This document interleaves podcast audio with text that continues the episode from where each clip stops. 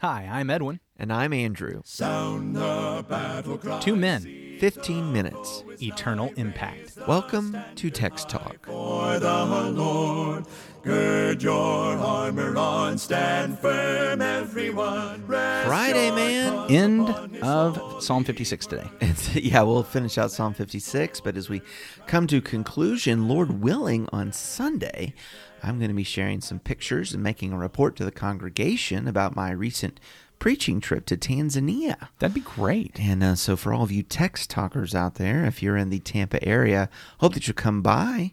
Uh, love to meet you and love to share those things with you as well as the congregation. And if you're not in the Tampa area, as we have said before, it's only a plane ride away. That's exactly right. And Andrew, if you could ride that little bitty prop plane in Tanzania, I think folks could ride a plane. oh, I think so too. Southwest, United, Delta, Yeah. Oh, Southwest. I have. Uh, I don't know if I've. Maybe once in my life have I flown a mostly empty plane to Florida. Usually those babies are packed. Yeah, absolutely. absolutely. But I bet you can find a seat. Anyway, that'll be on Sunday. You can find out times and details at christiansmeethere.org. I don't think we've said this in a while. If you want to get a message to us, feel free to email us at texttalk at christiansmeethere.org. Feel free to go to the Facebook page where we're posting these conversations, but also carrying on conversations about the paths, The paths, of righteousness. yes. So it's Friday, so there's going to be some questions up about sharing and what you might share from Psalm 56. Mm-hmm. And we're now going to read Psalm 56 from the New American Standard 95 edition, Psalm 56. For the choir director, according to Jonath Elam Rehokim, so we're we're just not sure how to translate it, so we're just going to transliterate this right here. It's something about doves. There's in going to be a dove in a tree in there somewhere. Something I've- like I that. can, but I can guess by at this point. Right. Jonath Elam Rehokim, a Michtam of David, when the Philistines seized him in Gath. Be gracious to me, O God, for man has trampled upon me. Fighting all day long, he oppresses me. My foes have trampled upon me all day long, for they are many who fight proudly against me. When I am afraid, I will put my trust in you. In God, whose word I praise, in God I have put my trust. I shall not be afraid. What can mere man do to me? All day long they distort my words. All their thoughts are against me for evil. They attack, they lurk, they watch my steps, as they have waited to take my life. Because of wickedness, cast them forth. In anger, put down the peoples, O God. You have taken account of my wanderings. Put my tears in your bottle. Are they not in your book? Then my enemies will turn back in the day when I call. This I know, that God is for me. In God, whose word I praise, in the Lord, whose word I praise, in God I have put my trust. I shall not be afraid. What can man do to me? Your vows are binding upon me, O God. I will render thank offerings to you, for you have delivered my soul from death, indeed my feet from stumbling, so that I may walk before God in the light of the living. Psalm 56 from the New American Standard, 1995 edition. Well, I know we like to uh, talk about Jesus, particularly on Fridays. We we find Jesus in these psalms, um, and it, it is that recurring phrase about if God is for me and God is for me. Yes. Uh, it's a beautiful comfort to be a child of God and know that He is for me. What can man do to me? God is for me. God is for me, uh, and uh, that brings to mind a passage in the book of Romans. Okay. In Romans chapter 8 and verse 31, what then shall we say to these things? If God is for us, who can be against us? Well, there it is. And, and uh, I, I was surprised reading the psalm this week, and we're getting ready for these these uh, podcasts, and there was not a cross reference in my Bible back to this psalm uh, from Romans 8. And um, it's not set off in italics like so many of the New Testament, um, you know, uh, quotations of the Old Testament are, but but here it is. I mean, Paul's asking, "What shall we say? If God is for us, who can be against us?" Mm-hmm. And that is certainly that uh, that theme there in the psalm. Does it give you any cross references back to the Psalms there in your version of Romans 8? Uh, not not to the psalms. Okay, because I know Psalm 118 has a couple of verses that are similar to some of this concept God is for me, who can be against me? Uh, Psalm 118, I believe it's, um, let's see here, verses 6 and 7. The Lord is on my side. I will not fear. What can man do to me? The Lord is on my side as my helper. I shall look in triumph on those who hate me. Mm-hmm. So we seem to have this same concept brought up from Psalm 56 into Psalm 118 and then carried into the New Testament in a couple of passages like in Hebrews and there in Romans chapter 8. What I love about uh, Romans 8, though, is that Paul gives the reason for the confidence that God is for us, and, and it is tied to, inextricably linked to, Jesus Christ. If I could continue reading from Romans 8, he Yes, says, you can. What then shall we say to these things? If God is for us, who can be against us? He who did not spare his own son, but delivered him up for us all, how shall he not with him also freely give us all things? Who shall bring a charge against God's elect? It is God who justifies. Who is he who condemns? It is Christ who died and furthermore is also risen, who is even at the right hand of God, who also makes intercession for us. Who shall separate us from the love of Christ? Shall tribulation, or distress, or persecution, or famine, or nakedness, or peril, or sword? As it is written, For your sake we are killed all day long. We are accounted as sheep for the slaughter. Now, I believe that is a quotation from the Psalms. Psalm 44. Psalm 44. Mm-hmm. Yet in all these things we are more than conquerors through him who loved us. For I am persuaded that neither death nor life, nor angels, nor principalities, nor powers, nor things present, nor things to come, nor height, nor depth, nor any other created thing shall be able to separate us from the love of God which is in Christ Jesus our Lord. To say that God is for us is to understand that God loves us and that his demonstration of his commitment is in Christ. He gave the Son, Jesus Christ, who died for us, who rose again, who has ascended to heaven, and there at the right hand of God is interceding for us. Truly, what can man do to us? And yet he lists, you know, we talked earlier in the week, and you're like, you know, man can do a lot of things. That's right. That's right. Well, and, and and he brought that up, doesn't he? He talks about he talks about tribulation, distress, persecution, famine, nakedness, peril, sword. Boy, man can do a lot Man can do us. some stuff. And and then the But nothing eternal. Yeah, that's right. For your sake, we are killed all day long. And that, he quotes Psalm 44. Well, the man's even killing people. Yeah. killing the leaders of the church.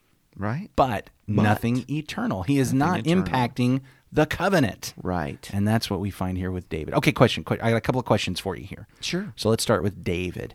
David says, I believe that was there in verse 9, This I know Mm. God is for me. Yeah. How did David, going back to David, how did David know God is for me? I believe that part of David's confidence is because David is anointed. I mean, there's there's a a trust there that he is going to be the king and he's going to rule Israel. And so and so far as that goes, God will deliver him. I, I, I that. hmm. So when I thought about that, I'll, I'll get it out here in a second. When I thought about that question, how did David know? I think about the day of anointing Mm-hmm. when Samuel comes and finds him and anoints him as king. There's okay, so there's this memory. I know God's for me because I was anointed by Samuel. Yeah. I also think about the day of victory over Goliath, especially in this Psalm's context. Yeah. If we're back in Gath, Back in Gath. I know God's for me because you know what? I faced another powerful Gittite once before, and God delivered me there. Yeah. He will deliver me here as well. I know battle belongs to God the Lord. is for me. So as I think about David, I walk through those kinds of things. All right, second question. You and me. Mm-hmm. This I know. God is for me. Yeah. What allows you and me to make that exact same statement? This I know. God is no matter what I'm facing, Yeah. I know God's for me because I believe it is the gospel. I believe he, he, he says here, because he's held nothing back for my salvation and for my good, he even gave his son. And if he will give the son, there is nothing I need that he would ever withhold from me. I, I think that I, I need to have a perspective on the gospel that God is not out to get me, God is out to save me. And, and that is the message of the gospel. He is for the salvation of your soul. Uh, so much so that Jesus died and he rose again. Here's this victory. God is for me. And if God if God would send Jesus, if God would sacrifice his one and only that I might be atoned and reconciled and and resurrect him that I might be saved, what will he not do? I mean, Exactly. is, is is there anything beyond that that you know? Oh, but I needed I needed more than that. I needed something bigger than that. And you know, God's like, well, look, I you know, Yeah. I was willing to go this far, but no farther than that. I mean, he he's done the extreme The thing. So so anything else that I need is less than that. Yeah. If if he would do that, this I know, Yahweh God through Jesus Christ and His Holy Spirit for me. And I, I love the way those translations. I, I know some of them worded a little bit differently, but man, I like that emphatic statement the way the ESV has it. This I know. Mm-hmm. God is for me. Look, this I'm gonna I'm gonna make my stand here. I'm gonna I'm gonna draw the line in the sand here. I'm gonna stake it out here. This this thing I know, God is for me. And we need to hold on to that because I think, as Psalm 56 gives, as well as Romans 8, there are things that may transpire, and even for the sake of Christ, that may cause us to wonder or doubt uh, is God still for me? Right? Like when we have the tribulation, when we have the persecution, as David is talking about his awareness of the people plotting, watching him, following him, they you know they mean him ill. While the enemies are lurking and my tears are multiplying. Yeah, I've got all the tears and the sorrow. Satan wants to use that to make you think that God doesn't love you, that God Yeah. doesn't care about you, that God is not with you, that He's abandoned you. Which is why that that w- w- the discussion we had the other day about God collecting the tears in the bottle and recording in the book. What a Mm-hmm. What a powerful thing! God. God is for me. This I know. I'm just going to keep saying it. This I know. God is for me. And there's nothing able, nothing created able to separate us from the love of God in Christ Jesus our Lord. One of the questions I often I'm sorry, Well, I was were just going to say, something. so these hardships are not a sign of the separation, not a sign. It doesn't mean God has forsaken us. Mm-hmm. Got to hold on to His word, which, which gets us back to what David is saying. I will trust in God, and I will trust in His word. I praise God. I praise His word. So this is this is one of those cases where once again you took a breath, so I thought it was my turn. Just jumping in there. The Anyway, most- the most dangerous place to stand is between you and a microphone. That's the truth. That's the truth. I, God is for me. That recognition. So many people have the idea of God. Uh, th- th- This is a question that I often have to ask people. What kind of God do you serve? Mm. Because so many people serve a God that they think is out to get them. Yes, That- I- absolutely. I, hear people ask questions like, okay, I mean, what's going to happen if somebody pulls in front of you in a car and you get angry and you shout a string of cuss words and then bang, you run into the back of them and now you're dead. Now what's going to happen? I, I try to stay out of that conversation because the question I ask is, what kind of God is it that you serve? Do you serve a God who's out to get you, who's just waiting for you to slip and fall so he can zap you? Uh, no, this I this I know. God is for me. This is one of the beautiful and powerful truths of Christianity. It makes it so superior to everything else. And I've spent a couple of weeks and I've been around a lot of Muslims and a lot of Hindus. And it's like with the Hindus, which God? And how are you keeping them all happy? Mm. Right? And and with the Muslims, the way Allah communicates through the Quran and the way you see that religion manifested in the various uh, sects of Islam, you sure get the idea that God is out to get you. That if you slip up even just a little bit in some way, yeah, uh, zapped from on high, or you know maybe some other Muslim practitioner wants to come and straighten you out in very physical and immediate ways. There's a lot of fear in those faiths, a lot of fear in those religions, because there is not the clear statement that God is for you. And demonstrate it in sacrificial love, service and love to redeem you. Because honestly, redemption is not in those religions. You are at best trying to save yourself. There's not a loving God who's come to save you, there's not a loving God who gave his son to save you. Christianity is glorious because God is for you. I don't know much, but this I know God is for you. Lead us in prayer, brother. Our great God and Father, thank you, Lord. Thank you for the confidence that we have from Psalm 56, from Romans 8, and other passages in your word, the Bible, the true revelation that you love us, that you're for us, you're about saving us and redeeming us, a good Father. uh, Lord, it's, it's just too much to, to receive. What love that we should be called sons of God in Christ. Lord, thank you for your love. Thank you for being with us and being for us. And no matter what we're facing today, we can hold on to this. We know that you are for us. In Jesus' name we pray. Amen. Amen. Thanks for talking about the text with us today. I'm Edwin Crozier, and I'd like to invite you to join the Christians who meet on Livingston Avenue in Lutz, Florida this Sunday for our Bible classes and worship. You can find out more at ChristiansMeetHere.org. Check out our daily written devotional that goes along with today's episode. You can find a link for it in our show notes. Michael Eldridge sang all four parts of our theme song. You can get more from him at acapeldridge.com.